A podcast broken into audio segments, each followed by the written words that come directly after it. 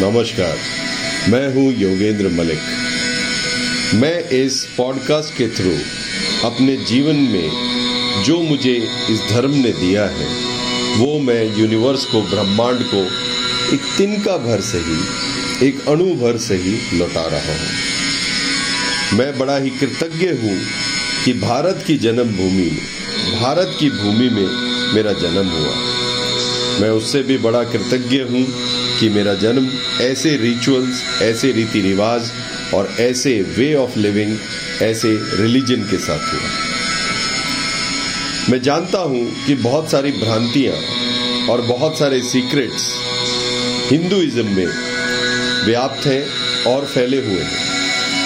उन्हीं सीक्रेट्स में मैं अपने जीवन में जो भी खोज पाया हूँ, जो भी समझ पाया हूँ, जो भी अपने गुरुओं से मैं सीख पाया हूँ, मैं इस पॉडकास्ट के थ्रू बाकी सब लोगों को बताना चाहता हूँ।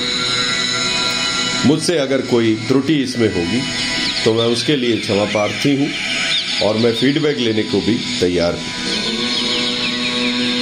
अब बात करते हैं कि इस पॉडकास्ट की ज़रूरत क्या थी? हमारे दिनचर्या में बहुत सारे ऐसे रिचुअल्स हैं जो हम करते हैं और हमें पता नहीं क्यों करते हैं। या हमारे पास ऐसे बहुत सारे क्वेश्चंस हैं जिनके बारे में हम जानते नहीं। मुझे कहते हुए जरा भी आ, संकोच नहीं है कि बहुत सारे हिंदू खुद हिंदू धर्म को नहीं पहचानते। उसका रीजन क्या है? उसकी क्या कारणा है? और क्या लोग भावात्र में समझते हैं, उसको समझने की हम इस पॉडकास्ट में कोशिश करेंगे।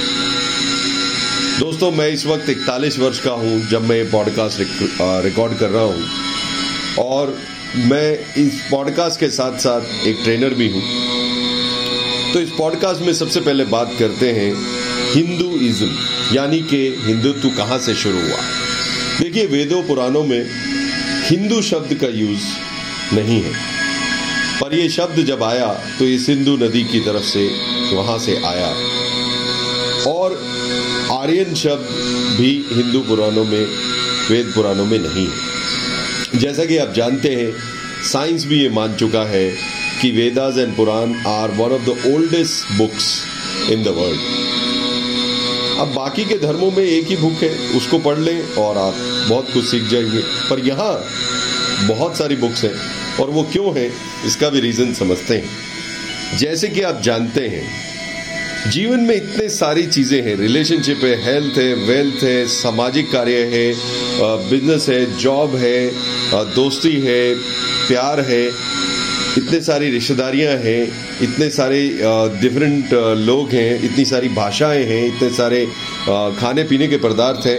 इसी तरीके से हमारा ये मानना है कि इस जीवन को समझने के लिए, इस ब्रह्मांड को समझने के लिए, जैसे कि बहुत सारे प्लैनेट्स हैं, जैसे कि बहुत सारे प्लैनेट्स के सब प्लैनेट्स हैं, इसी तरह से बहुत सारे वेद पुराणों की रचना की है अब कहाँ से शुरू करें?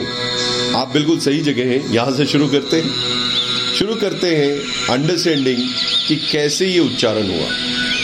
जैसा कि कुछ चीज़ें अब साइंस मान चुका है कि नासा ने भी ये डिक्लेयर किया कि अगर आप ब्रह्मांड में जाते हो तो वहाँ जो ध्वनि रिकॉर्ड की हमने, वो ध्वनि है ओम।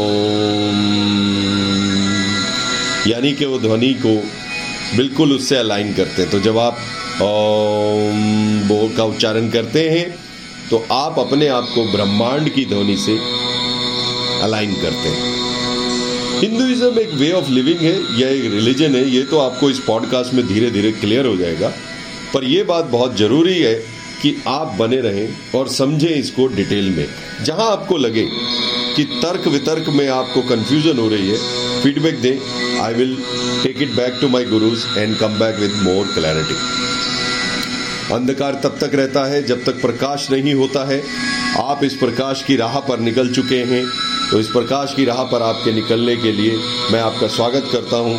जल्दी से ही अगले पॉडकास्ट आप सुनेंगे और वन बाय वन मेरे पॉडकास्ट लंबे नहीं होंगे छोटे छोटे पॉडकास्ट होंगे, जिसमें आप वन बाय वन अंडरस्टैंड कर सकते हैं हर रिचुअल का, हर मंत्र का, हर स्टार्ट का, क्या महत्व है साइंटिफिक और उसके साथ साथ कॉस्मिक मैं आपको धन्यवाद देता हूँ और बधाई देता हूँ कि आप इस यात्रा में निकले हैं। जल्दी ही मिलते हैं अगले पॉडकास्ट में। ऑल द वेरी बेस्ट और ओम तत्सत।